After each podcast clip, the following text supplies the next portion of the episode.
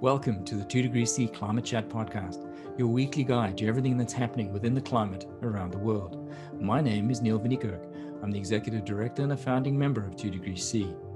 Each week in the 2 Degrees C Climate Chat Podcast, we discuss issues relating to the climate crisis. So join us as we explore in the 2 Degrees C Climate Chat.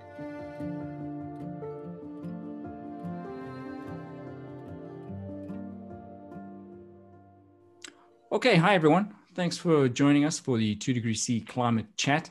Um, today, joining me, we have uh, quite a team. We've got Dr. Karsten Shein, who some of you have met before, as well as uh, my partner Jenny Dissen, both uh, founding members of 2 Degree C. Uh, joining us also today, we're very uh, happy to have um, High Touch High Tech and Dan Shaw and Terry Connolly. So, welcome to both of you. Glad to be here. We're happy to have you. Um, okay, Dan. Um, maybe we should start with what is High Touch High Tech? High Touch High Tech provides hands-on science experiences for kids.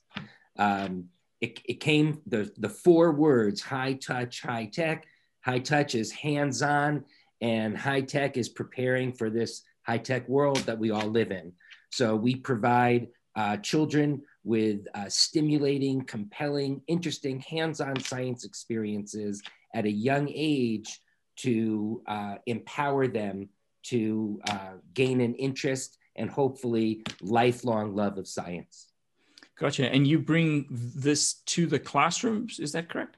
Yep, we bring them physically right into the classrooms. Uh, nowadays, of course, during the pandemic, we we uh, we deliver science kits, our own science kits to the classroom, and then we lead them. One of our scientists will lead that classroom uh, virtually on Zoom. That's great, Dan. Thank you. And, and Terry, uh, how has the pandemic affected, um, you know, your ability to reach children?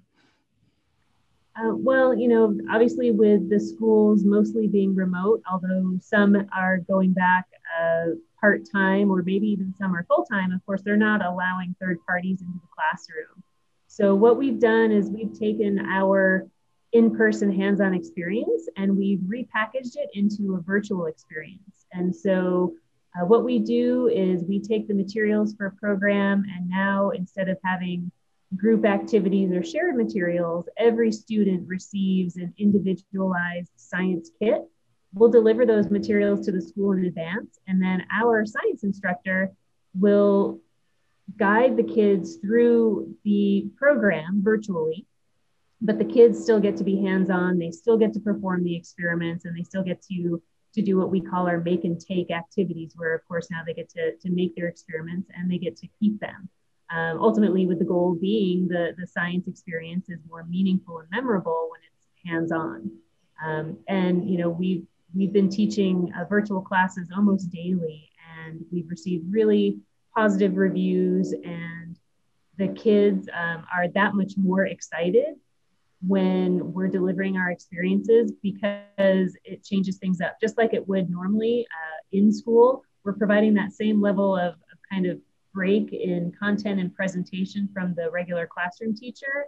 Um, we get to come in and kind of be the superstars for uh, a little bit and get the kids super excited and they get to roll up their sleeves and, and become scientists themselves. Um, it's really been a, a big learning curve for us but something that we're really excited to see uh, be successful and something that I think even post pandemic we will continue to offer, which will allow us to reach just that many more students whose schools maybe um, are far reaching that wouldn't make sense for us to, to go to in person, but now we can offer this uh, additional experience and reach that many more kids. That's great. Uh, Karsten, I wanted to talk about uh, current events uh, uh today, specifically because we're recording today as much of uh, as as much of North America is blanketed in very cold weather, um, both uh, in snow and ice. Um, and uh, I thought that maybe we'll just take a second to talk about this because in last week's episode, we learned that there was a difference between weather and climate. And, uh, you know, you, you explained how these, these two things differ. Um, but I wanted to ask you if you can explain the process that's taking place and how this relates back to climate.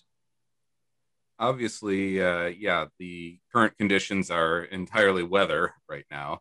Um, and uh, storms uh, bringing a lot of snow and cold, uh, bitter cold in some cases, to much of the much of North America right now.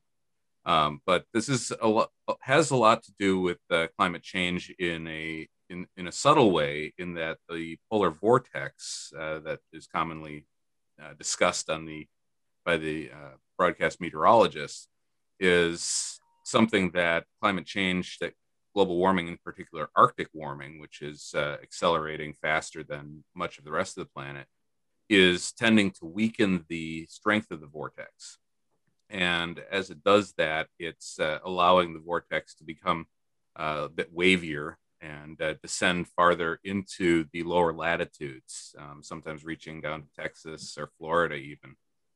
Um, and a lot of that has to do simply with the, the vortex is sort of the band of uh, of wind flow around the Arctic that in the summertime when temperatures are warm, it's compressed up into northern Canada and Siberia and such. And then in the winter, as that cold air in the Arctic uh, strengthens and the warm air in the in the lower latitudes weakens, it's allowed to expand uh, equatorward.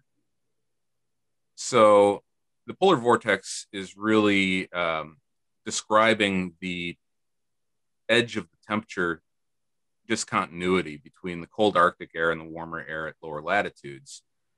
And since the Arctic is warming faster than the lower latitudes under global warming, that temperature difference is becoming less. And as it becomes less, that weakens the boundary, and the boundary then can push farther south and push farther north. Um, into these large wave patterns that can bring frigid Arctic air down to lower latitudes. Gotcha. Um, somewhat akin to opening the, the freezer door and watching the air tumble out. Is that correct? In a sense, yes.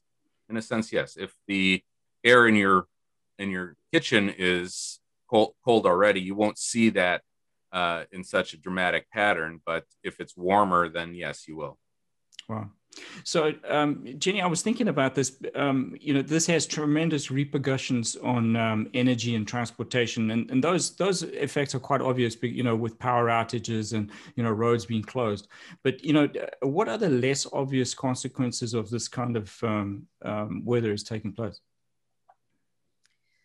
Well, you certainly see changes in ecosystem behavior. You see changes in population migration, whether it's human or wildlife or um, birds, I think you start to see um, how you know impacts like this affect uh, underserved communities and tribal nations across all of the economic and social sectors.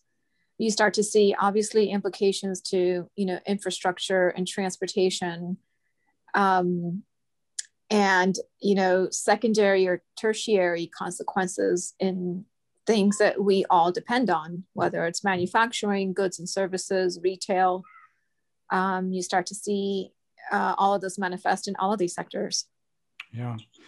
Yeah, thanks for that. And um, it, it just actually, I, in a conversation this morning, I was speaking to somebody who had a delay getting their child um, to school because the water pipes had burst in the school. So, you know, we do um, understand that there are tremendous ramifications uh, in, and upset in people's daily lives, and we do hope that uh, people are staying safe. Um, I think Dan, you had a thought. Oh, I was just going to share that I was recently watching a episode of Cosmos with Neil deGrasse Tyson, and he was uh, trying to share the difference between weather versus climate, and I thought it was very interesting. Um, he he was walking a dog on a very long leash, and basically he was walking in a straight line, and that was climate, and the dog was meandering all around him on this little walk. And that represented like weather. So, you know, weather over a long period of time is, is uh, it becomes, you know, you can refer to it as the climate. So I thought that was a very, very interesting. And you know, we're in a child oriented educational business. So I, I tuned right into that and thought that that was very, very interesting. You're listening to a conversation about climate innovation.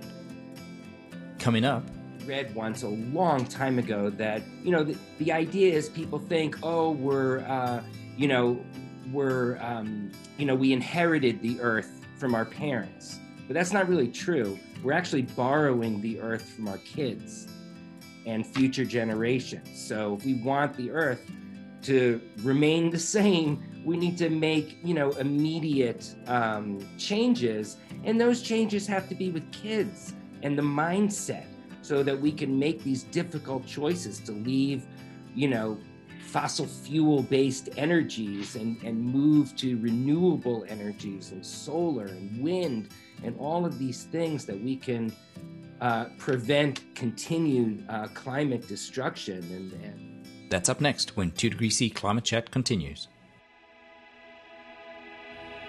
Described barefoot luxury, the casually sophisticated Southern Cross Club is Little Cayman's original resort. This hidden gem is as unique and vibrant as the island it inhabits. A true island treasure, it is the perfect place to dive, fish, and relax. Its 14 beachfront bungalows are situated on 900 feet of white sand, only minutes from the world class diving found only in Little Cayman. Visit www.southerncrossclub.com to book your escape to tranquility. Hey, this is Megan Haney Greer, freediver, ocean explorer, and marine educator. Also, the imperfect conservationist. You're listening to the 2 Degrees C Climate Chat podcast. Well, maybe you can both uh, give us a little background about how you got to where you are and this journey that you're on.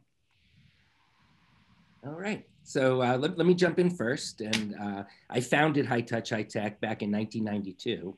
And uh, from that one location, we've expanded to uh, 35 locations in 11 countries and uh, uh, working on um, development in a couple of other countries right now, even in our pandemic. So wow. there's there's tremendous demand and value in our programming. Um, we provide in in you know normal times we provide hands-on science experiences that that meet the curriculum and we go right into classrooms and provide those what we call in-school science field trips but we've had to of course pivot now and we're providing virtual content uh, and delivering science kits to, to teachers and students. But, um, but the programming is, is just incredible. It's, uh, it, it's really uh, shown tremendous growth. Uh, it's very popular and kids love science and parents value science. And that is what has led to our, um, our successful uh, concept. Yeah, and you you mentioned that um, you know you've got these locations distributed across the across the world. Um, you know, uh, you're obviously in you know the United States, but where else are you located? Oh, oh, well, uh, Terry Dactyl, would you like to jump in there? sure. Would you like me to give my background or jump in and answer Neil's question? Oh, you can start wherever you like. Yeah, no rules. To, uh, to jump on to Dan's commentary. So uh, we're currently located in obviously the United States. We're in Canada. Um, high touch, high tech programs can also be found in Morocco, Nigeria, um, also in Turkey, in Qatar, Dubai, and then we're also in Southeast Asia, including Singapore, Vietnam, China, and South Korea. So wow. our uh, we like to say that the sun never sets on high touch, high tech because, you know, based on the, you know, we're pretty much covering all the different time zones with our, our fun hands on field trips. And uh, am I correct in saying that these are almost exclusively all children's programs or are they adult programs as well? They are predominantly children program, children's programs. Um, however, we have from time to time provided uh, similar experiences for senior adults. Um, it's, it's really a, a, beautiful experience. We've worked with um, adults in uh, community programs, retirement communities. Um, in fact, we even have a few locations who have done um, a program that is uh, multi generational, where they'll have preschool age or elementary age children brought to a, a, retirement community to participate in our programs in conjunction with the senior adults. So, wow. you know, our programs really are enjoyed by all ages. Wow. And uh, I mean, we're a corporate partner with uh, High Touch High Tech, but um, maybe you can give some background to the other types of corporate partnerships that you've embarked on. Um, so we we've also embarked on uh, corporate partnerships with Royal Caribbean Cruise Lines, uh, Beaches Family Resort, Resorts, and uh, Dan, if you want to jump in and share a little more background about those partnerships and a few of the newer ones that uh, we've recently created. Well, you know, our the most wonderful part of our partnerships with Royal Caribbean Cruise Lines is that's how Terry Dactyl joined our team uh, 15 years ago.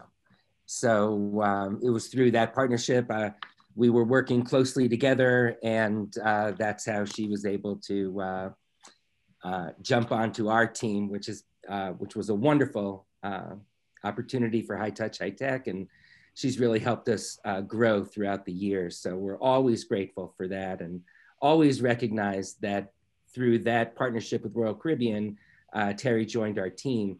But um, the Royal Caribbean experience has been wonderful for us because, and wonderful for them because truly they're offering childcare programming uh, and the idea is that if the kids are super busy, the parents can enjoy the casino and lay around by the pool and and uh, you know enjoy being on a vacation, while their kids can be edutained, you know, and entertained, but with a component of solid education. And uh, since 1998, uh, we've been providing uh, the Adventure Science program on board Royal Caribbean Cruise Lines fleet wide. And uh, from there, we are in four of the Sandals Beaches family resorts uh, in Jamaica and the Turks and Caicos. And um, we're also, our newest partnership is with um, the JW Marriott, um, it, and it's called the Plant Riverside District in Savannah, Georgia um, and that's um, uh, they're they're a dinosaur themed uh, hotel. So we're providing dinosaur activities there for them. Well, eh, that's great, and we know that you're not exclusively doing dinosaur, even though we're uh, we're talking a lot about dinosaurs. But what, can you maybe pass on some of the types of experiments that you're doing with children, so that um, you know, and to what purpose? Sure, sure. Terry, you want to take that, or would you like me to? Can jump in. Um, we, we really do a, a, variety of experiments covering all of the, the major scientific concepts. Um, our, our, programs are aligned with uh, the national science standards. Um, and so, you know, we're, we're doing um, experiments about air and, and weather, um, learning about air pressure, uh, learning about the strength and, and power of air. You know, we are doing programs about um, disasters and phenomena uh, around the world where we erupt volcanoes, uh, we learn about earthquakes. We even have an experiment where kids are learning about the hurricane hunters uh, that go into the storms and, you know, um, capture all the, the readings and uh, wind speeds and, and other things. Um, you know, additional experiments uh, talking about matter, uh, chemistry. Of course, one of our fan favorites is where we, uh, you know, we make our, our own version of silly putty, which we call space mud. Um, and of course, you know, we, we cover uh, plants and uh, we cover the environment, animals, uh, where we learn about uh, migration of birds. Uh, we learn about adaptations that animals have had to make over the years um, based on changes to their natural habitats. Um, we, we learn about the food chain. Um, you know, the, the list goes on and on. We have a, a library of close to, or, or more than at this point, 250 different science experiments Um, so there's really a, a, lot of information that kids are learning, and, and pretty much, uh, you know, our goal is to get kids excited, to uh, engage their imagination, to teach them how to make observations of the world around them, um, and ultimately with the goal of getting them excited to learn about the world around them because the way we see it is science is everywhere. Um, and all you have to do is, is look for it and, and you'll see it. And so to spark that imagination and curiosity to get them to explore and engage with their environment, that's that's ultimately our goal. And you know, if, if that creates a, a career path for future scientists, then you know we've we've done our job and then some. That's great. And, you know, that actually segues slightly to where I wanted to go because when I was doing my own research about high touch, high tech, I found that, you know, Dan, it seemed to be that your mission was to, you know, to pull science out of the books and put it into the hands of children, which, and that really resonated with me. But um, what do you see as the role of climate um, in and the future of you know, STEM education? Oh, it, you know, it, it it's the most important subject. I mean, if we really want to have the world be the same as it is for us. And when we grew up, we absolutely must uh, uh, weave climate education into almost every one of our programs. And that, that's a big desire. Um, I had read once a long time ago that, you know, the, the idea is people think, oh, we're, uh, you know, we're, um, you know, we inherited the earth from our parents, but that's not really true we're actually borrowing the earth from our kids and future generations. So if we want the earth to remain the same, we need to make, you know, immediate um, changes. And those changes have to be with kids and the mindset so that we can make these difficult choices to leave, you know, fossil fuel based energies and, and move to renewable energies and solar and wind and all of these things that we can uh, prevent continued uh, climate destruction and, and as Jenny pointed out, the changes in ecosystems and the changes of behaviors of humans and animals. I mean, it's just this chain of events. So we feel that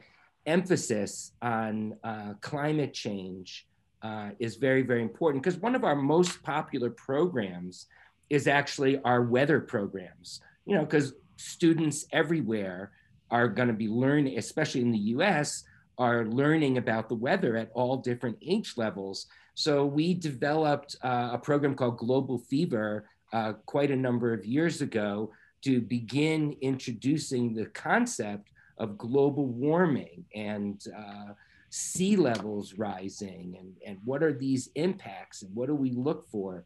So we are trying to really weave uh, climate education into almost all of our programs because we have a, um, a, a, attentive audience, no matter if they're booking our Chem Fun program or they're they've booked our uh, Germ Jungle program. No matter what the concepts are and the topics are, there's always a place to uh, to plug uh, the environment in there. I think it's super important for kids. Yeah, and you know, I know you and Karsten um, and Jenny, you've been in, in talks about um, you know implementing um, your strategies between two degrees C and high touch high tech.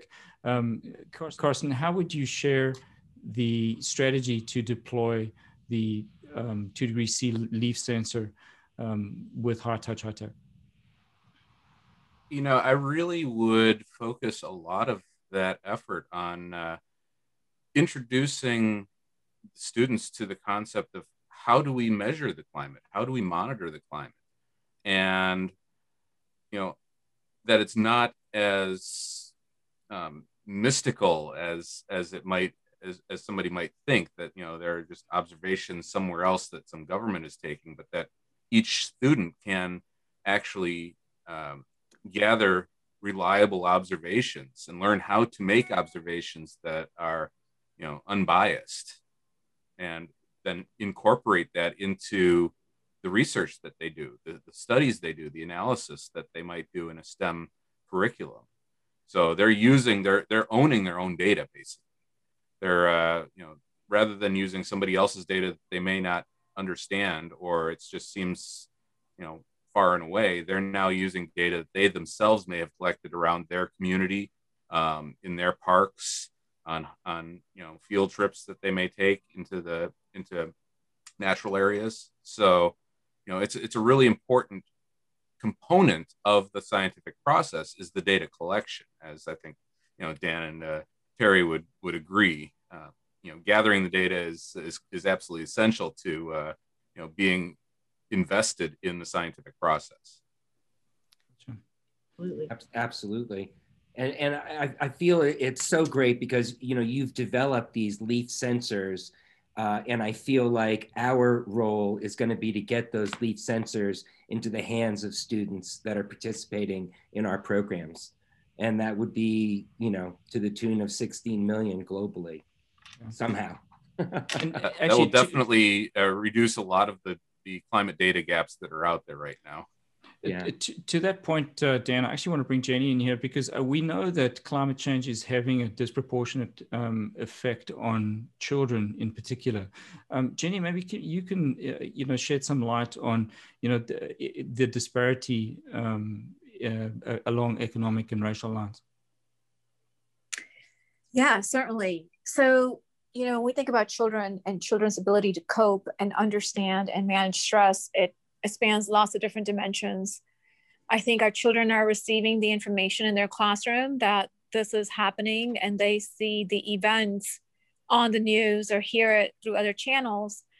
And they can, and like we have with the pandemic, they can either harbor the stress internally or we can take initiatives and efforts like with the leaf and like with high tech high, high touch high tech on how do we then rechannel that energy or that stress into solutions um, i'll just mention my personal story yesterday i was driving to chapel hill and my daughter saw on highway 40 in north carolina all the trees being torn down and there was this massive piles of trees all over the highway and, and she said but this is not good for planet earth and she's and I said, Well, what would you like to do about it? And her response was, Well, let's write the governor.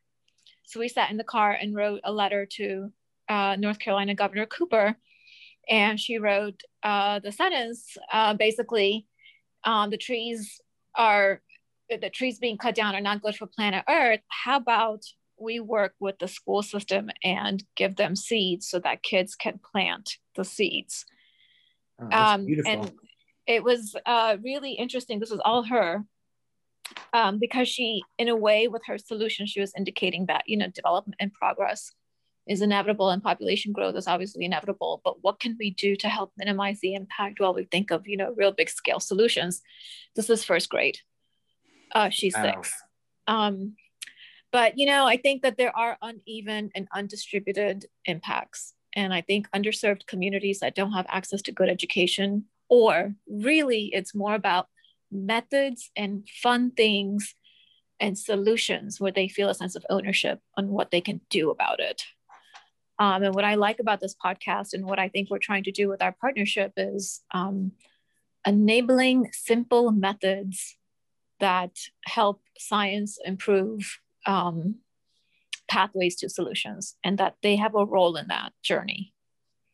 Yeah, absolutely. I, I, I fully agree with that. Um, thank you, Jenny. And I, Yeah. I, I think that um, you know, children, as you as you said before, you know, they're they're absorbing all of the the content, even though w- we may assume that they're not ex- absorbing it to the to the level that we understand it, but they're certainly ab- absorbing things, and um, offering offering children a meaningful way to participate um, in a positive uh, climate um, adaptation um, is is a good a good strategy.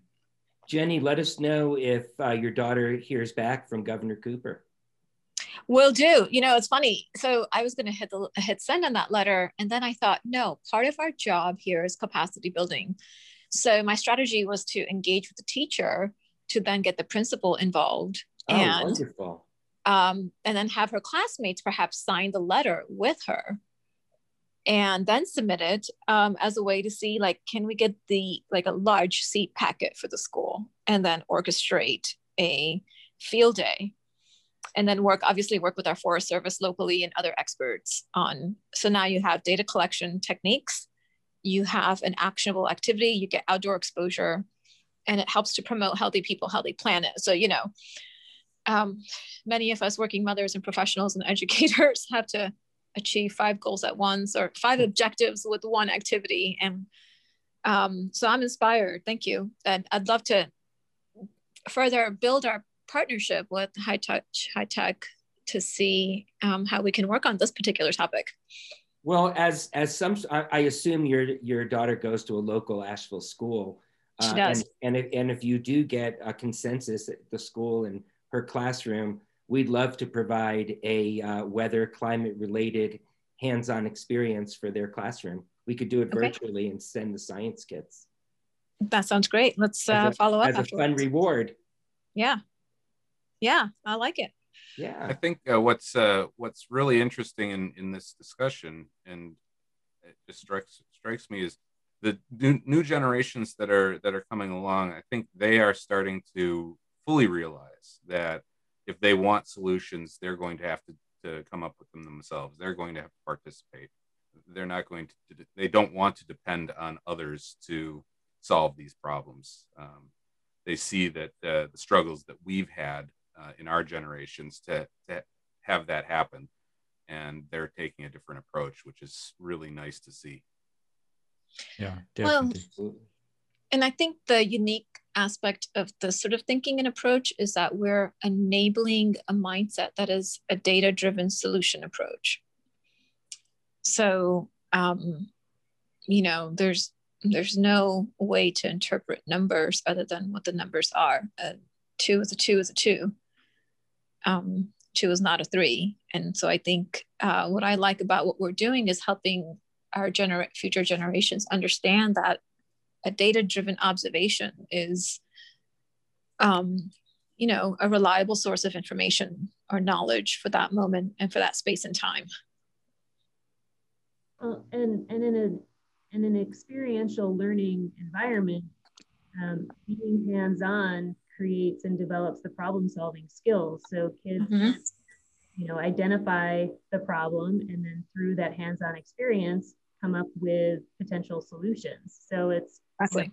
When it comes full circle and and getting to to what Karsten had said, um, kids are learning. You know, this generation of children, they're learning that if they want to see change, they have to get involved. Um, you know, it's it's not like previous generations where we're sitting back, we're learning from a textbook and just reciting and regurgitating what what we were told to learn. Um, you know, it's it's this generation now is not not just regurgitating they they're processing it and identifying and taking the steps to to make a change and to move things forward. As gandhi said you must be the change you wish to implement. You wish to see yeah. Yeah absolutely well, I think it's just fantastic. We're, you know, all, all, all of us at Two Degrees C are certainly excited about our, uh, our partnership with High Touch High Tech. And we know that once the children return back to the classrooms all around the world, um, uh, we know that uh, you're going to be offering them engaging and, and meaningful content. And we're happy to be a part of that journey. And uh, we look forward to some success stories as that rollout occurs. And, you know, we certainly wish High Touch High Tech uh, all the greatest success in, the, in the coming year. Absolutely. Well, thank you. Thank you. Thanks for joining us today, guys. Thank you. It's been a pleasure. We're certainly excited about this partnership with Two Degrees C and uh, seeing it blossom. And you know, we're going to hit the ground running as soon as uh, as soon as those kids are back in the class. Happy to be there. Yep, absolutely. Thanks, guys. Thank you. You're listening to a conversation about climate innovation. Coming up, how do you think that uh, species are adapting um, to climate change, and what do you think we can expect to see? Yeah, so the e- the easiest thing for any species to do, um, especially if it's a mobile species like sharks or or uh, land animals that, that can, can move, is to shift to environments that are what they're used to, uh, rather than trying to adapt to an environment that's changed. So if they can, like sharks, if they move into waters that used to be too cold for them, but now are just right. Uh, whereas waters there where they used to uh, be happy are now becoming too warm for them. That's up next when 2 Degree C Climate Chat continues. Blue Ocean Art is the premier collective of marine artists and a proud partner of 2 Degrees C. From some of the world's most renowned underwater photographers to painters, sculptors, and multimedia artists from around the world, Blue Ocean Art's large collection features moving imagery showcasing the beauty of the world's oceans. Our artist's passion to capture the moments in special places in our oceans affords the rest of us a glimpse into that mystical realm that makes up so much of our planet and has a deep impact on all of us, yet we know so little about. Our shared interest in protecting the environment means we look forward to using the Leaf Climate Sensor on our projects and trips as soon as they're able to reach the critical next stage of product development. Visit www.blueoceanart.com to see their selection of fine art prints and decorative products to bring the beauty of the world's coral reefs and underwater environments into your space. Listeners of the 2 Degree C Climate Chat podcast can exclusively take 25% off with the code 2 Degree C at checkout. Okay, so uh, let's pivot away uh, towards the news, and um, as we, as we do each week. And so, for podcast listeners, uh, for the first time, we do have a newsletter um, called the Two Degree C Climate Check. And if you're interested to follow along, we do send out uh, a couple of um, hand-picked selection of uh, news headlines that we think are interesting, as well as um, an important report of the week that we feel we'd like to share with people. So please go and, uh, and subscribe at 2degreec.org and uh, we'll get you the two degree C climate check. Um, this week, I did find a couple of interesting ones, uh, Karsten. I know you and I like to laugh along sometimes uh, when when we, we look at the headlines, but um, one of the ones that I found was interesting, there was one about the an alkalinity trap at the bottom of the world. Uh, maybe you can explain a little bit about um, the alkalinity of the ocean and, and how this is changing. Certainly. Uh, ocean acidification is a, is a big topic and uh, the you know the ocean acts as uh, probably the largest sink of carbon uh, dioxide uh, in our environment, and but it does so at a very slow rate, and that rate is dependent on on temperatures. So colder temperatures, such as we have in the Arctic and Antarctic oceans, tend to uh, more readily absorb carbon dioxide. Um, as as that carbon dioxide is absorbed, though, it changes the alkalinity acidity, uh, the pH of the ocean. And uh, so what we're seeing today is that um, these um, these processes are making the ocean uh, from slightly basic to a little bit more acidic, uh, which is making it difficult for a lot of uh, shell species, shellfish and such, uh, that need that carbon to build their shells and calcium carbonate shells and stuff to do so. And uh, in some cases, the, in, the, the change in alkalinity is actually causing those shells to dissolve. And so the coral very, effects on the coral reefs as well, right? Coral reefs as well, uh, snails, lobsters, uh, any basically any uh, anything that's building a calcium carbonate shell is uh, wow. is going to be affected. Yeah, I think that is certainly a, a question that uh, remains uh, largely unanswered of, of how that um, that that system change is going to affect us, and um, it's definitely one to watch for, for those listening. Um, staying in the ocean, something that caught my attention um, was uh, the it's a, the headline is climate crisis pushing great white sharks into new waters.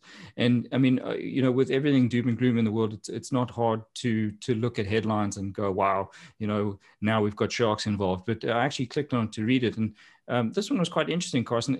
Uh, how do you think that uh, uh species are adapting um, to climate change and what do you think we can expect to see yeah. So the e- the easiest thing for any species to do, um, especially if it's a mobile species like sharks or or uh, land animals that that can can move, is to shift to environments that are what they're used to, uh, rather than trying to adapt to an environment that's changed. So if they can, like sharks, if they move into waters that used to be too cold for them, but now are just right, uh, whereas waters there where they used to uh, be happy are now becoming too warm for them. Um, their prey species are also migrating, so they're following the food. And uh, this is happening on land and in water across uh, a lot of species. Uh, so we're seeing a, a large shift in where uh, where we're now finding species, and it's really upsetting a lot of of food webs that didn't have used to have predators like apex predators such as sharks. Yeah, and and this would affect uh, the survivability of species as well, correct? Uh, absolutely, certainly, uh, species that aren't able to uh, to mobilize, uh, invertebrates, uh, for example, that are in a fixed location, um, they may they may undergo such stress that they they die out. Um, other other species may attempt to move to new climates to maintain that uh, that uh, habitat that they're used to and find that they don't have uh, enough food to survive in those new places.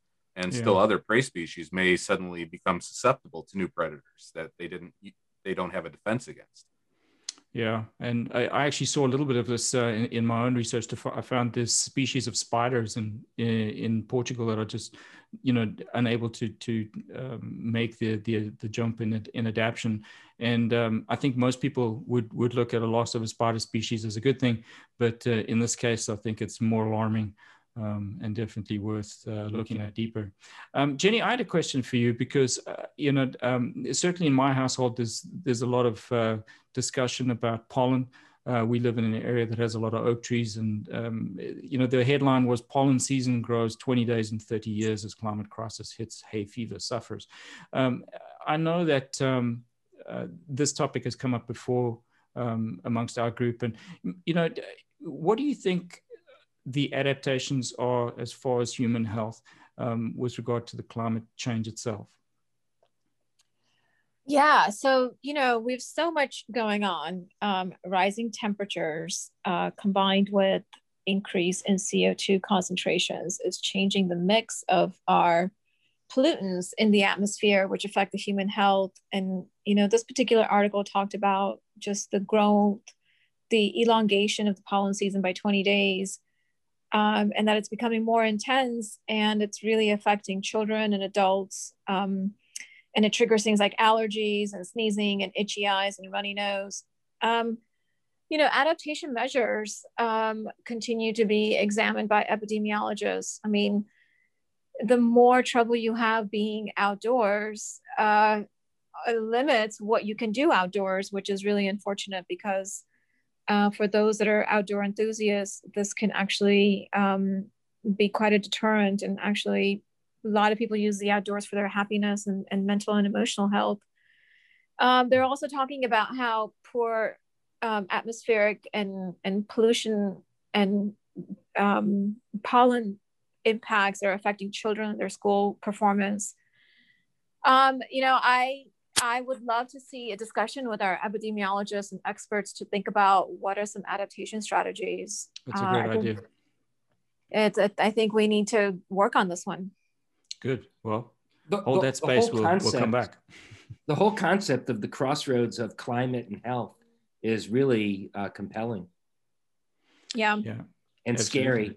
scary. Well, and and even it's not just humans. Um, I think that uh, any any pet owner could certainly reflect on um, uh, their their own experience with their own pets. Um, I know here in Florida, I, I frequently have to change, um, you know, just the way that I walk my dog, and the fact that I have to bring, you know, extra water depending where I walk with him.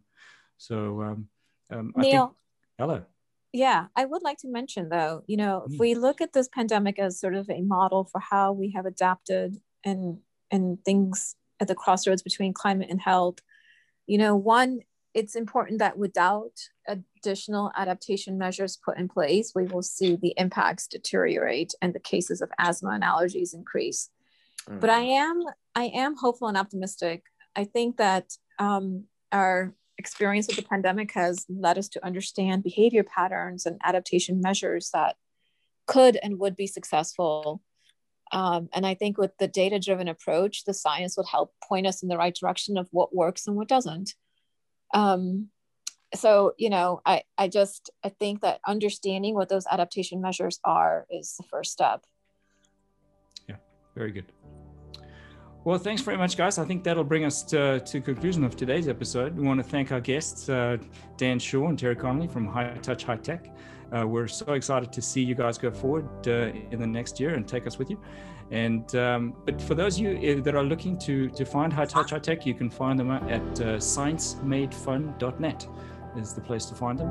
Um, otherwise, uh, you can find details to that in our blog, which is at 2degreec.org. Thanks for listening to the 2 Degree C Climate Chat podcast. Next week, we'll be interviewing Jim Helm from Blue Ocean Art. So be sure to check back in then or find out more about the stories you just heard by visiting our blog at 2degreec.org and connect to others like you via our social media. We'd love to hear your stories and climate journeys, and if you like what you've heard today, please like, subscribe, and comment wherever you hear your podcasts.